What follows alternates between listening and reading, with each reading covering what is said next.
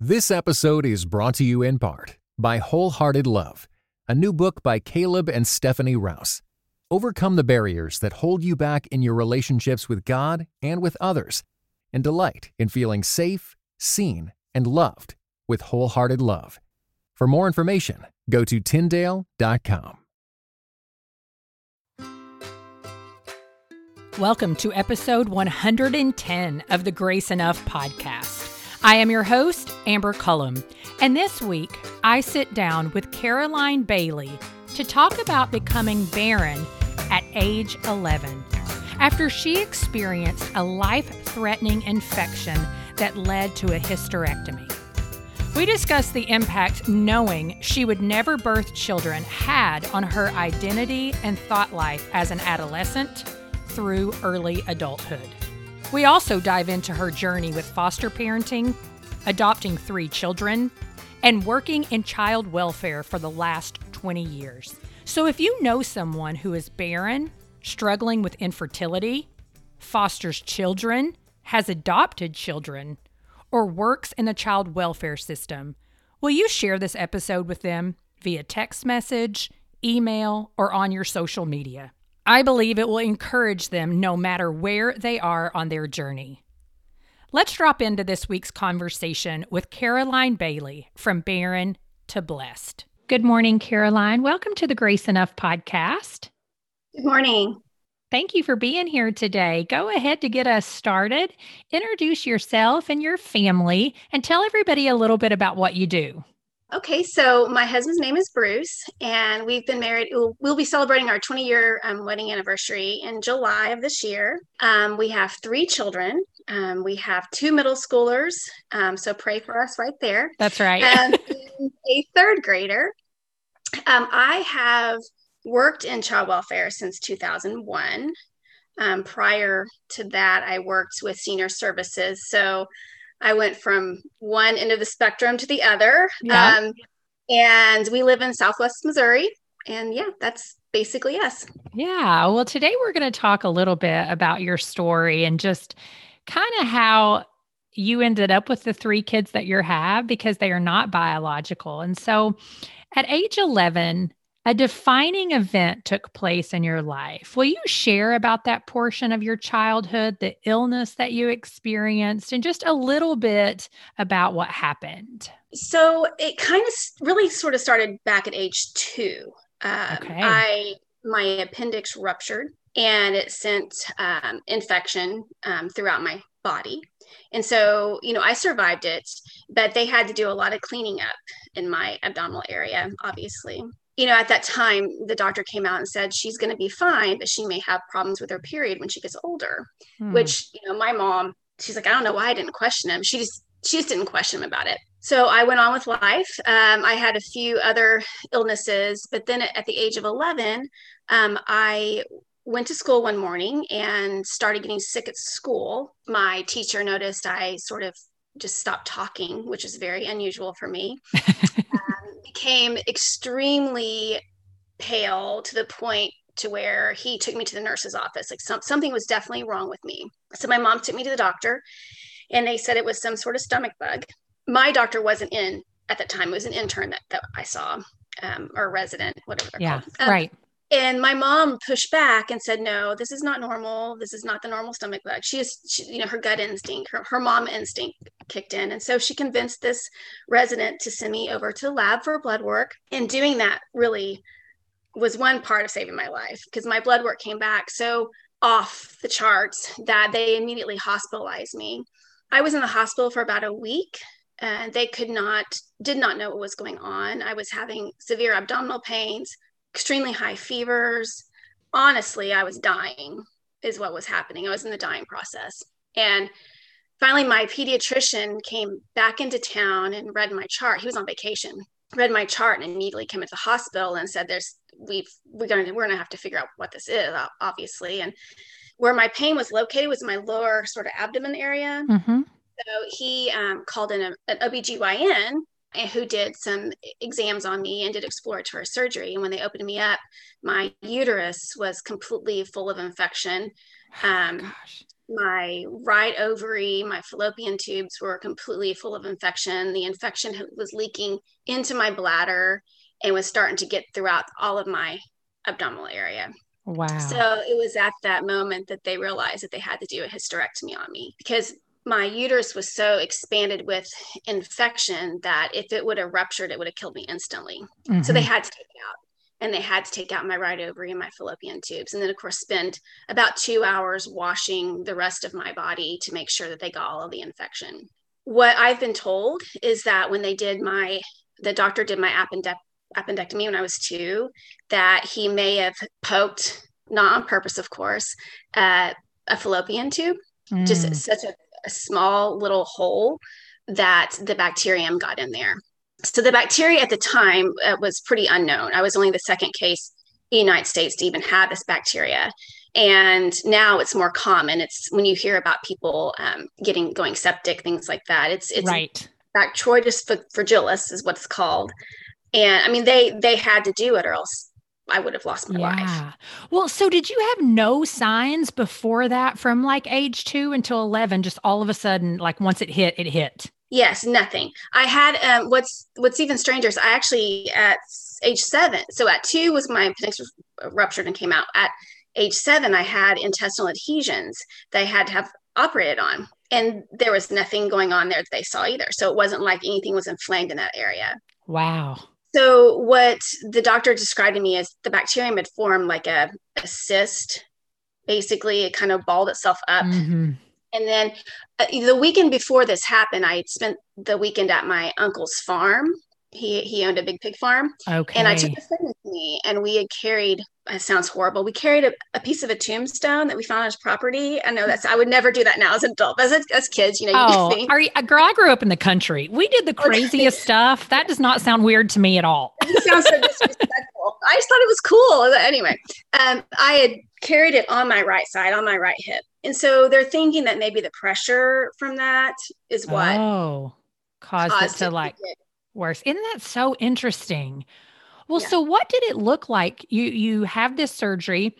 Did you have to go on a lot of uh, medication after that to make sure that your body, you know, what was the recovery process like in those first few months? Yeah, so I was in the hospital for close to a month and I was on um, extremely high doses of antibiotics. The um, multiple insurance companies had told my parents that there was the highest dose of, an- of antibiotic they've ever seen any child ever be on. This, this was in 1983. Right. So, mind you, keep in context to the, the time period this was in. So, I, I was in the hospital for close to a month. And then my recovery from the hospital was at home for another, so probably, see, it would have been six to nine weeks, maybe. Okay. So I pretty much missed the first half of the school year All of my right. sixth grade year. Um, yeah, I had to go to the doctor to the OBGYN like all of the time. I had to be on medications. He had to check to make sure that I was okay.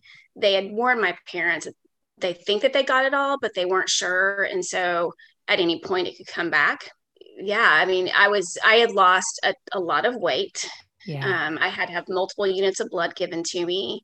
Um, it was it was a very serious serious illness for sure. Well, and I just think about anybody who's listening who knows what it's like to be a middle schooler, um, to have middle schoolers, to be around middle schoolers. It's a really awkward phase of life where you're just really not sure about yourself in the best of circumstances. And so you know, you were pretty much aware quickly that you would never have biological children, but how did some of those ideas kind of manifest themselves as a tween girl in your thoughts and, you know, how you related to other people? Um, and then we'll kind of get into how your faith comes into that in a little bit.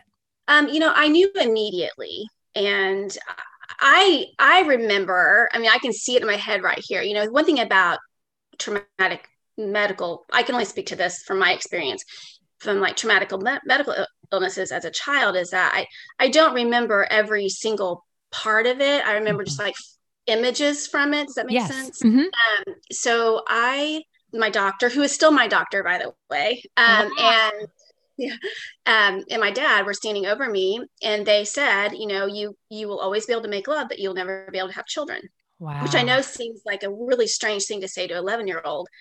But again, the context 1983. And. I wasn't five, I was 11. We were learning about stuff like that in school anyway. Yeah. And so I knew from the very minute I woke up from surgery that I couldn't have kids. Mm. Um, what that looked like, I mean, it didn't, I didn't understand fully the impact of it because again, I was only 11, but I immediately started to internalize feeling lesser yes. Mm-hmm. You wouldn't have known that about me if you knew me back then because I was as soon as I was cleared and healthy enough, I, I was a, dan- a competitive dancer. I got back to dancing. I performed in theater productions, went on to middle school. I was a cheerleader. Like I was very outgoing. I made good grades. Like you would not know how much I was really struggling internally, which I think a lot of middle schoolers are. Yes. Know? I know it's uh, hard to know like how much of that is from what you experienced and how much of that is you would have struggled anyways. It just may have looked different. Yeah. I think for me, even if it was normal, which I'm sure some of it was, I think though I connected it to the fact that I couldn't have kids. Absolutely. So what that looked like was, well, you know, God must have God must have left me on this from this miracle because He knew I'd make a mm. bad mom. Oh. Or um, maybe I should have been born a boy. You know, was completely um, focused on I, I must have done something wrong. Yeah. Because up until this point, other than you know a few hiccups health wise, you know, I had had a great childhood. I yeah. mean, my parents have been married for over 50 years. Yeah. Was in dancing and had a lot of friends and active. And so this was so completely out of the blue for this to happen, um, which I know a lot of people say that about a lot of illnesses. But so for me as an adolescent, it, it just, I knew I was going to have to face it eventually. Right. But I just kept pushing it down. I just kept pushing it down you know well and did you grow up you grew up in a, a healthy family was it a family of faith were your parents christians i mean how did how was god in the picture of your life at that time in middle school so we i did grow up um, in a christian family and my dad he was also a professional fisherman so he was gone a lot on the weekends. Mm-hmm. so really it's just my mom and i going to church. But my parents were not the type that was like every time the doors open we're there you right. know? Mm-hmm. and they were pretty open-minded about a lot of things. So definitely grew up with a strong faith but i was not part of a really super fundamental family. Um, i was allowed to express myself to question things you know? So um, great. yes. And i had accepted jesus at the age of nine um, okay. and was baptized and i just had this like super you know lovey-dovey feeling about him mm-hmm. about god until my hysterectomy. And then all of a sudden mm. became, oh, wait a minute, you know. The wrestling begins. Why did I fall out of his favor? You know, like, and I remember mm. thinking things like, well, maybe God doesn't love me as much as I thought he did. Oh, yeah. So I think my my family struggled with that as well. Um, I can tell you, we did not go to church as much after that. Hmm. Um, some of that too is because my mom was also hearing things from people that did not soothe her soul. Um, and really, not too many people from the church reached out to her at that time either. It was just so awkward, I think is the word to use, that people did not know what to say to a parent whose daughter had just had a hysterectomy when she was 11. You know, I hadn't even started my period yet. It's so interesting because speaking of back in the 80s, I, would like to say that I feel like we've come farther in our communication ability. Like we don't look at people like they have a scarlet letter on them when something yeah. happens to them, particularly something that's completely out of their control. Mm-hmm. Would you say that you agree with that? That people in general can just talk about things more openly than they could then? Definitely, especially the topic of infertility and adoption. Yes yeah i mean I, i'm still some often shocked sometimes what people will say i'm like why would you say like that but um, yeah my mom just i asked my mom you know why did why did you not ever talk about it. And she said because no one ever asked me and i thought oh. see so as oh see i'm gonna be emotional because that that kills me because yeah. i know like i know the pain that i went through. So knowing that my mom went through that pain too is really sad right. to me. And my dad just had a lot of anger. You know he was just angry. Um, it happened. yeah because he couldn't protect you know. Right. Normal human emotions that we go through but it really is so helpful to have another person who's maybe strong in their faith to help you wrestle through some mm-hmm. of that so that you're not necessarily ascribing this to God's lack of love or concern for you. Right. Yeah. And my dad, you know, he he's he's a fixer. So he mm-hmm. he was mm-hmm. like he would probably admit this today. He he just wanted to get back at someone. If if, if a doctor did this to me, he wanted to sue him. If he, oh, it was just like yeah. he just wanted like a, an ending to it. But you know, as a family, we did go on. Um, we didn't mm-hmm. really ever talk about it ever. Wow. Um, not until I was like 21 years old.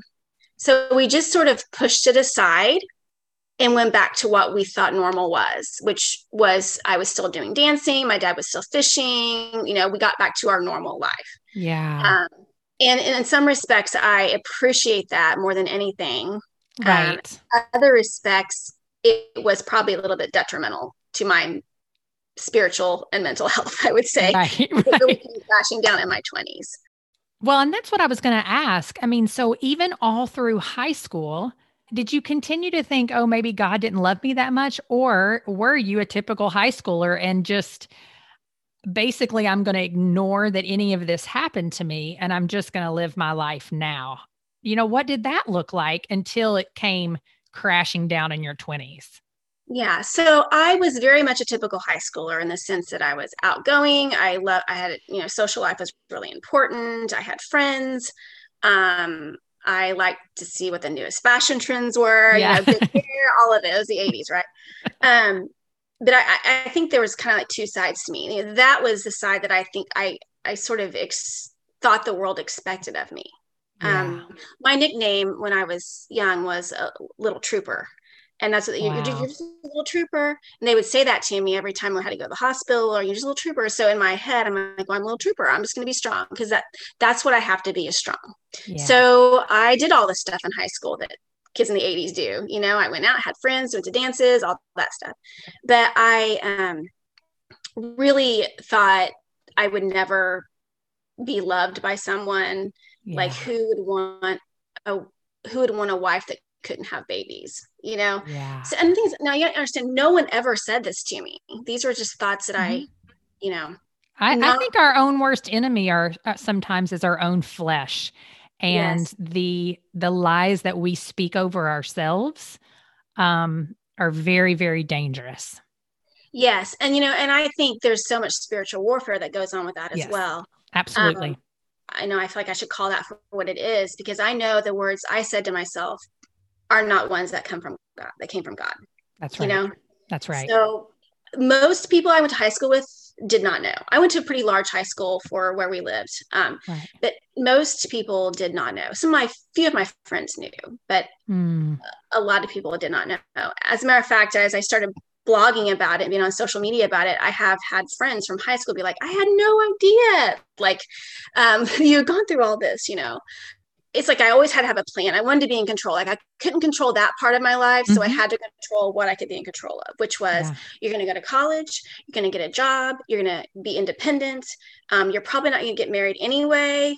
So um, you need to be able to take care of yourself. Like That's, it was sort wow. of that tunnel vision to not, not even focus on anything else. Well, so what happened in your 20s that what do you think really triggered everything to come crashing down for you did you meet your husband then? Yes. Uh, oh gosh, the 20s. It was in it was in the early 90s, which was a fantastic de- fantastic time period and decade. Um, I would go back. I think I would go back to that time period again. But um, I so think I, I, would too, friend. especially right now, right? It'd be nice to go back there for a little while. Um, I uh, started having friends from high school that that were getting married, and so I was starting to get wedding invitations in the mail, baby announcements, eh, baby shower invitations in the mail. Um, I also, at age 20, on my 20th birth- birthday, lost my left ovary, my oh. sole survivor ovary to assist, uh, had to be removed. So I had to start on hormone replacement therapy. Mm-hmm. So it was just, again, this reminder of like, well, you're not even female. I mean, you have to have a hormone to, you know, keep you female. And, and again, yeah. this is in my mind. I'm thinking this, right? Right. right. so it was a combination of that that experience plus just my friends getting married having babies it was like every time i got something in the mail about it it was just a reminder of what i couldn't have mm. and i know that seems really selfish to think that way but that's just the reality that's just how i felt like well yeah and i was i worked part-time when i was in college and um, i was at my desk i was a mail clerk and i was at my desk and i was just sitting there and it just everything just came crashing in. I mean, literally had an emotional breakdown. And I went to my supervisor, who thankfully knew me growing up some. So she kind of knew a little bit of my history. And I said, I need to call my parents and come pick me up. And she's like, okay. She let me go right then. And I got in the car and I just had a total breakdown. And um, my mom and dad said, you know, we have been waiting for this moment for 10 years. Wow. Um, and so we all sat there together and cried in the car. And um, talked about it and stuff. And, uh, you know, once I kind of had that experience, I started talking with him more about it. After I got that out, I shoved it back down in again and I stopped talking about it because then I need to focus back on school and and all that. But I could tell like each year in my 20s, as I was getting older, it was getting harder. I really just needed to know why, like what was going to be the outcome of this. I'm not really a black and white thinker. I definitely think more in the gray on a lot of mm-hmm. subjects. But for this in particular issue, I needed to know a concrete answer. Why was this for my life kind of deal? Yeah. And I had been in a few relationships, but nothing serious and definitely nothing very healthy. this this is where it gets kind of shady, not not in a bad way. It's kind of interesting. I actually met my husband because I was dating one of his friends. So I met him. He just we start off as friends and um, you know i would say things to him like well this guy i was dating at the time broke up with me and i said to my now husband you know i don't understand what you know what what is wrong with me and he's like there's nothing wrong with you you mm. just hmm. deserve you deserve better so i kept him around as a friend because he was a great guy as a friend right and then uh, the more that we i got to know him and stuff the more that we realized we were in love with each other. Mm-hmm. And kind of how I knew was I had told them that um that I had had dreams growing up that I was at at my walking down the aisle and um to get married and my husband walks away and says I'm sorry I can't do this. I can't marry someone who can't have a baby. Oh, so I, he I, knew.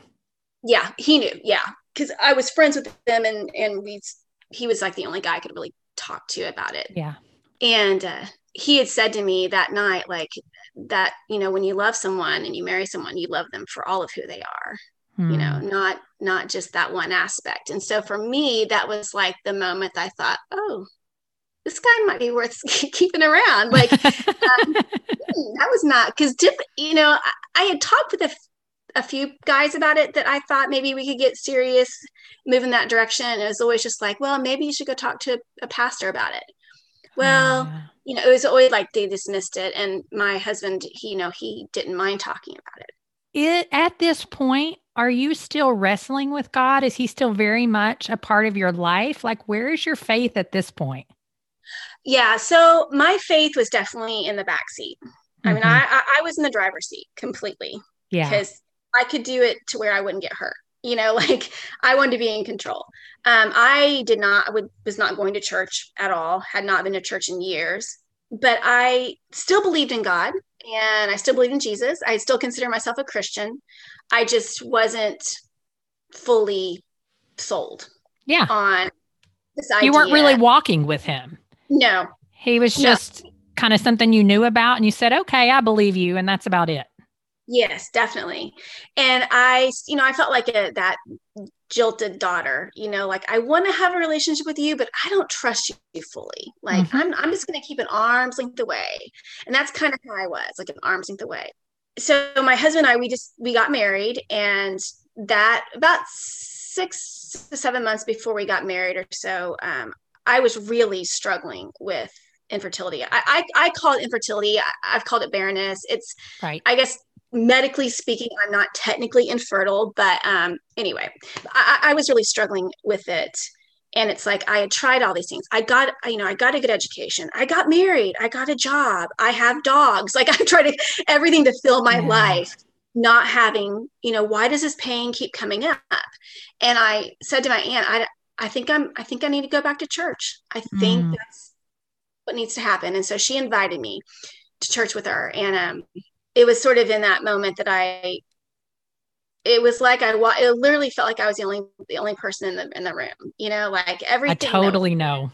I get like emotional. Everything that was said, every song that was sang was like hitting me right where my pain was in a good way. Yeah. That's really what kind of reconnect reconnected me, I think, to my faith because I realized really I was the I was the one that walked away. Mm-hmm. You know, Jesus never walked away from God never walked away from me. I I walked away, you know. Yeah, yeah. Um, and, and I wasn't instantly healed from the pain. I mean, there was still obviously right. lots of, but I just felt like like he was padding it a little bit for me, you know. Yeah, well, and I think sometimes, and, and correct me if I'm wrong, if this is not true for you. Once we finally acknowledge that aspect of, okay, God did not leave me, He has not forsaken me the pain that you experience knowing that he's actually walking with you it, it, it's like you said a padding but it's almost like you really do feel him carrying some of the burden. Yes. And so it's still there. You can still see it and feel it but you know that you're not doing it alone. Mm-hmm it's a different perspective. And so that's the thing for you carrying this label of barrenness or infertile, however um, other people want to view it, mm-hmm. can be really heavy. But God did fill your life with children. Mm-hmm. You know, what drew you and your husband? You're together, you've had this experience, you know, at church, you feel like you're growing in your faith again. What kind of led you to begin foster parenting? Well, I didn't get married until I was 29, which is funny because I remember as a 16 year old telling my mom, I will not be married until I'm at least 29. That's um, hilarious. Yeah. Again, I was 28 and I don't know about you, but I felt like I was ancient then. Well, I just, I, that was just the way I was going to control it. I was going to be 29 and though I didn't have a biological talk, uh, clock ticking anyway. So why not? Right. yeah that I was 29 and my husband was 30, almost 34 when we got married. And so we've been married about four and a half years or so, almost five years. And um, we're like, okay, now he's pushing 40, I'm 35. Like, if we're going to do this, we need to do this. And so I had met um, a little girl in a, uh, at the time I was a case manager working in child welfare, which again, I had no plans on working with children. Um, the God was like, oh, yeah, you do. um, and I ended up actually being assigned to work in the field of adoption, which was like, are you kidding me? It's like I was being forced to deal with it, you know, of yes. all people for this position, you hired me, but I needed a job. And looking back now, you know, faith, you, it's so much easier to look back at things mm-hmm. in the mm-hmm. rearview mirror through the lens of faith because you're like, ah, yes, that's where you connected those dots, you know? That's right. That's right. That's how we see his faithfulness. That's right. But I met a little girl in a, in a foster home, and I, this is, seems so naive to say this. And I like cringe when I hear other people say it, but I honestly felt like she was meant to be my daughter. Like I went home and I said, I think, I, I think I met our daughter today. And my husband's like, what? I'm like, I think I met our daughter today. And so we end up finding out that um, she was going to be available for adoption so we hurried up and got into classes and did all this stuff. And then um, about five or so months into our process, she ended up being placed into another family for adoption. And everything just came crushing down on me like, okay, God, thank you for pulling the rug out for me again. I finally got brave enough to sign up for these classes, and then this happens.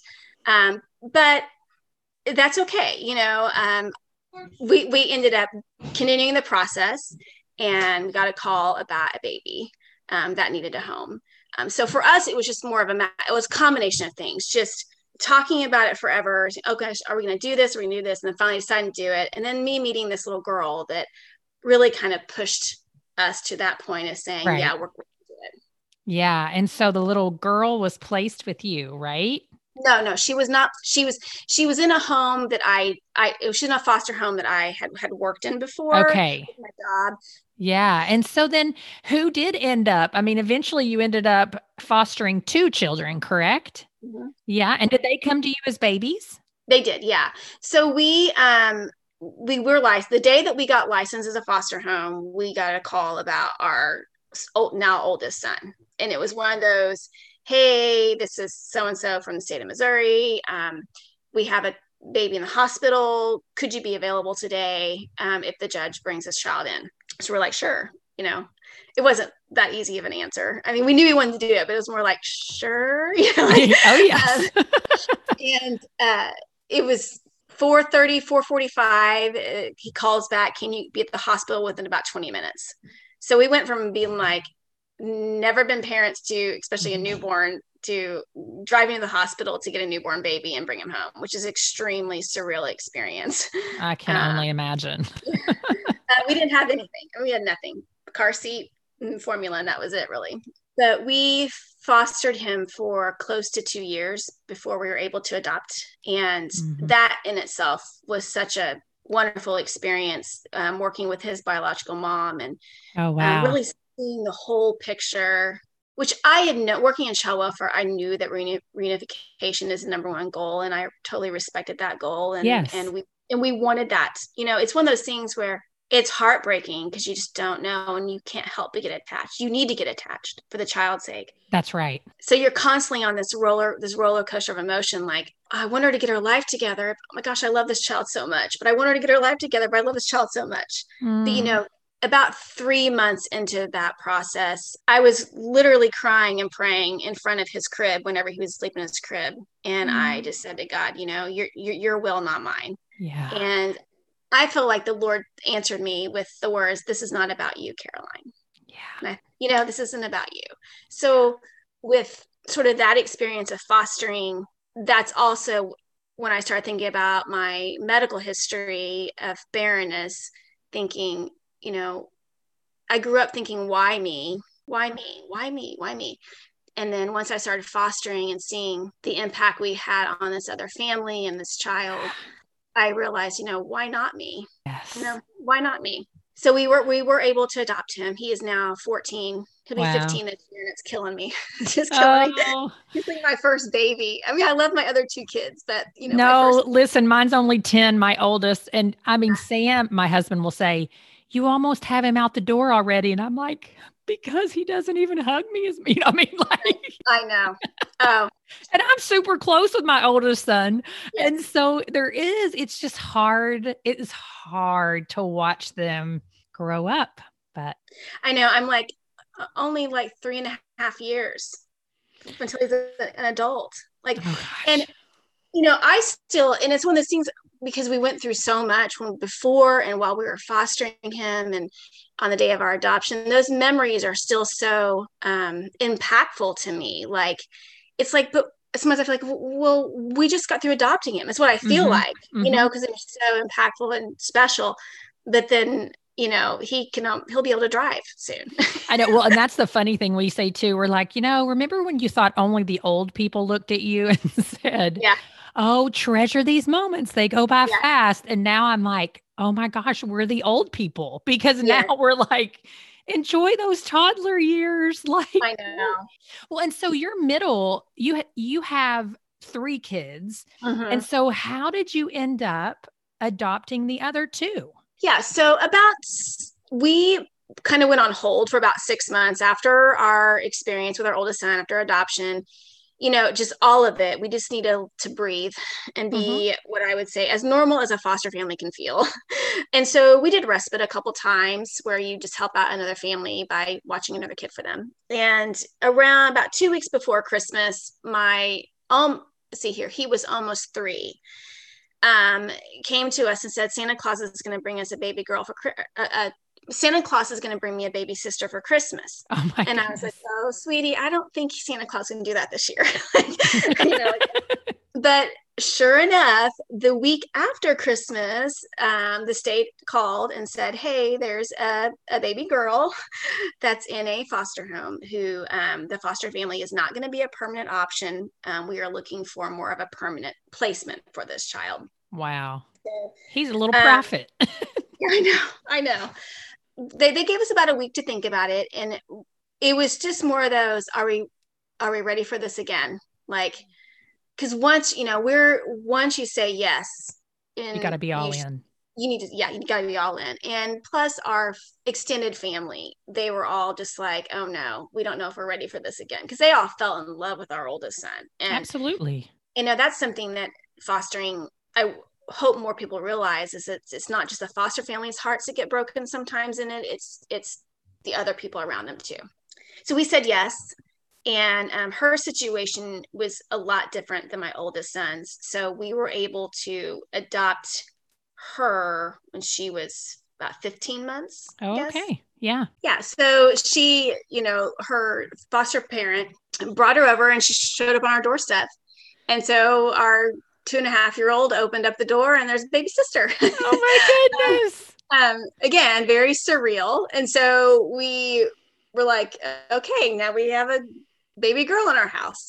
Yeah. Um, and so but her case was definitely different we yeah. were able um, we adopted her when she was a little bit younger than our oldest son yeah um, and then after that you know we thought about continuing but we both like my husband is an only child and i do have a sister who's about six or so years older than me so it sort of felt like i was an only child especially yes. in my as i got older so we felt like two a boy and a girl and the fact that we actually adopted the only two children that we fostered, mm-hmm. which doesn't really happen that often. I mean, usually people foster for a while. We just felt like, man, we are so fortunate. We decided to close our license and close that chapter in our lives. And I just had this feeling, I, I just, this feeling that I was, there was going to be another kid. I didn't know who. And so once you adopt, in foster care, typically, if for some reason another family member comes into custody that belongs to a child that you fostered, you will get the call. So I thought, well, maybe there's going to be another sibling born, that yeah. kind of deal. But in 2012, I had a relative who um, was really struggling in addiction mm-hmm. and homelessness, and she gave birth to a baby boy. And I watched her grow up. Um, I was really close to her family and stuff. And so he was not brought into custody, but he was what they call a diversion, where they place with family members. Yeah. And unfortunately, he was bounced around a lot from different family members. And so finally, when he was about seven months old, my husband and I um, petitioned for guardianship of him because yes. he needed to not bounce around. So we were like the fifth setting he lived in by the age he was seven months old. Right. And a few months into us having him, uh, my cousin said, Will you guys adopt him? And so we did. So we had our kind of our surprise adoption of our third child that I just I had a feeling, and I, I even had a feeling it was going to be a boy. Like I just felt like God was just saying, just you know, no, there's going to be one more. You know, there's going to be one more. And I kept some of my daughter's clothing, but I kept a lot more of my son's clothing, which was so interesting, isn't it? I know. Um, so yeah, so my youngest son literally wore almost every outfit my oldest son wore because I had all these clothes. Yeah. That's yeah. fantastic. I have to tell you though, so my two oldest were like by the time he came around, they were six and four. And then we had the seven month old. And both of them kept saying, Oh, well, we're going to get twins next. We're going to get twins next. Because in their world, show up on your doorstep, right? I mean, that's just how it works. And I was like, no, we are not getting twins next. And I'm thinking, please, please, Jesus, no. I, am not having this feeling. now that now that we're we're older old enough to recognize our limitations i mean i would love for there to be another baby, baby in this house don't get me wrong i would love it especially twins i'm like oh maybe you know but then i'm thinking no caroline you're like you guys are beyond that so. I know exactly what you're saying. It's true. It's funny though how in your heart you can kind of know a little bit when you're finished. Mm-hmm. Um, I always encourage people like if you don't feel that your family is complete, like don't let it be you yeah. know i mean like yeah. look into that whether it's from yeah. you adoption foster whatever that is that feeling is usually there for a reason and so you have worked in the child welfare mm-hmm. system for a very long time and gone through just so many things with fostering adoption just knowing the ins and outs what are some of the positive changes that you feel like you've seen in the area of just the child welfare system in general in the last 20 years? Oh, goodness. Um, I'm so glad that you asked for the positive changes because sometimes we focus so much on the negative that could happen within the system and there are a lot of negatives within the system. But for the positives i've seen at least and i can really only speak to the area that i live in right. I live and I'm, I'm hoping and thinking that it might be relevant for other states as well but um, more of a push for keeping siblings together yeah. uh, larger sibling groups. There has been more pushing towards placing with family members when suitable and appropriate. I've seen more just more awareness of child welfare system in general of child abuse and neglect i think part of that is is one of the good things we can say about social media yeah is that people are becoming more aware of these issues that's right um, i've seen a lot more church engagement happening mm-hmm. in the mm-hmm. past 20 years you know it was always when i first started it and, and this, this wasn't true for every church but it sometimes felt like us versus them like well you know, especially because I and I worked for the state, so it definitely was an us felt like an us versus them. Oh, and we should just be partners. Yeah, and that has definitely, I mean, so much so to like our state has like church initiatives for foster parenting. I mean, I work for a Christian child welfare agency that works very heavily with the state in partnership. So, so there's definitely been more of that focus as well. I also think trauma informed care yes. has come to the forefront, which is vital. I think yes. I've had people ask me, well, what what would you recommend us do? You know, we're, we're considering foster parenting. My very first words are make sure you research trauma informed care. Mm-hmm. Read everything, get your hands on it. Go to training, you know, because it's, it's so important.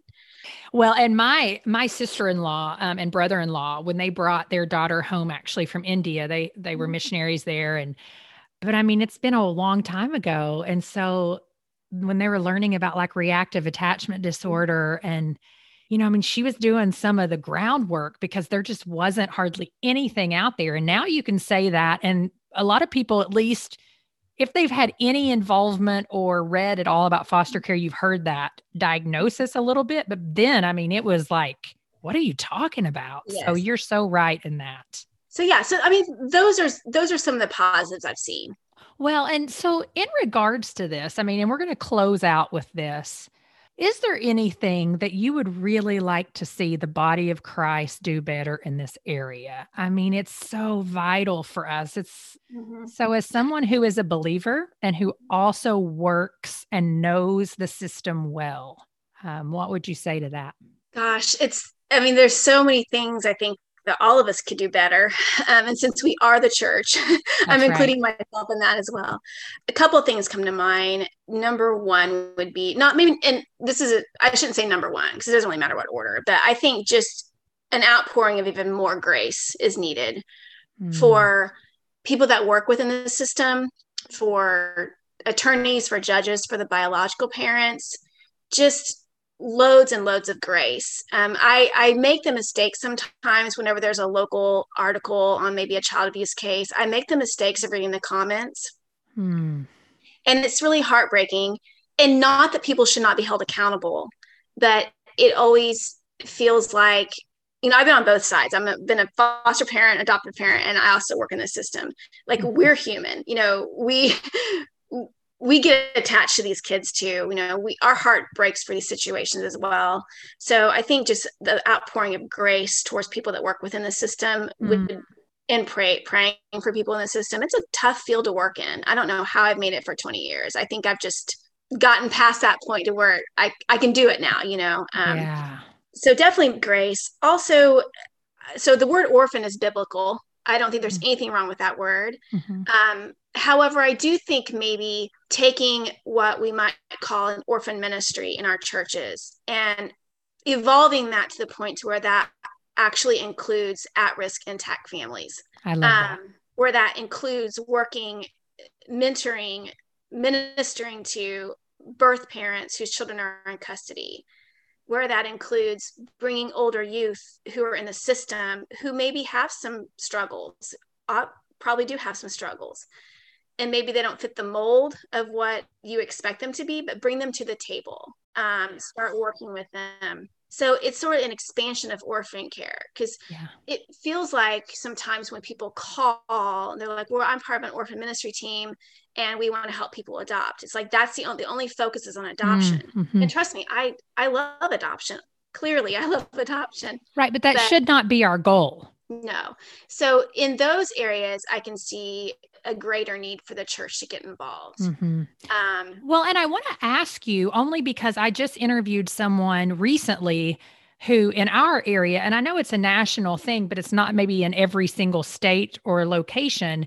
But Safe Families mm-hmm. is an organization where I just interviewed um, the director of our Raleigh area mm-hmm. because I feel like they're doing what you're talking about in the sense of it's an at-risk family that comes to them and so you know you're you have a family that would be i'm going to take on this child for just a couple of weeks while maybe this person is um, trying to you know get a job or they're trying to secure a place to live or whatever so that's one thing so i don't know if you've heard of safe families but um in our area it feels like they're doing amazing work yeah and we're definitely seeing that more innovative um, thinking about it, more programs that are offered, better community support.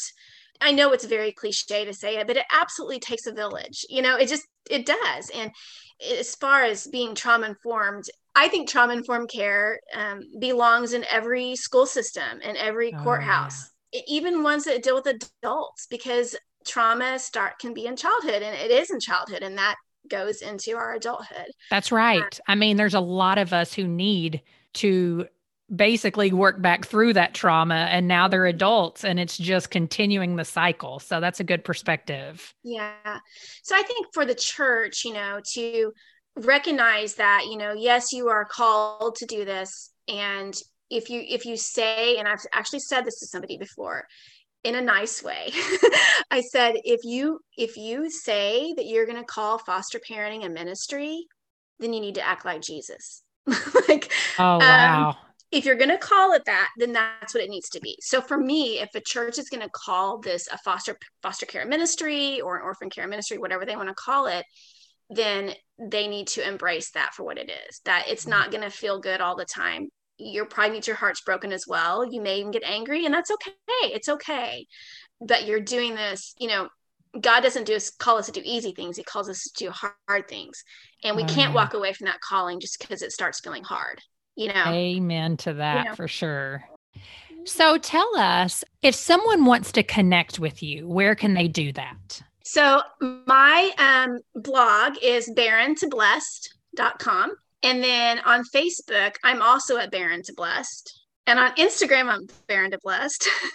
um, it's just a name that I kind of came up with on a whim, to be honest with you, and it just kind of stuck. So um, that's where you can find me on Facebook and Instagram. My email is barren to blessed at Gmail. So I often get emails from people around the United States, also around the world, just asking me questions, which I just want to add is such an incredible bonus point, I think, to all of this because I, growing up, I thought I would never talk about to anybody. And now I have people from, I mean, the Middle East, people from Australia. I'm talking in talks with someone from uh, Europe right now. That's Just, incredible. I know it is really incredible.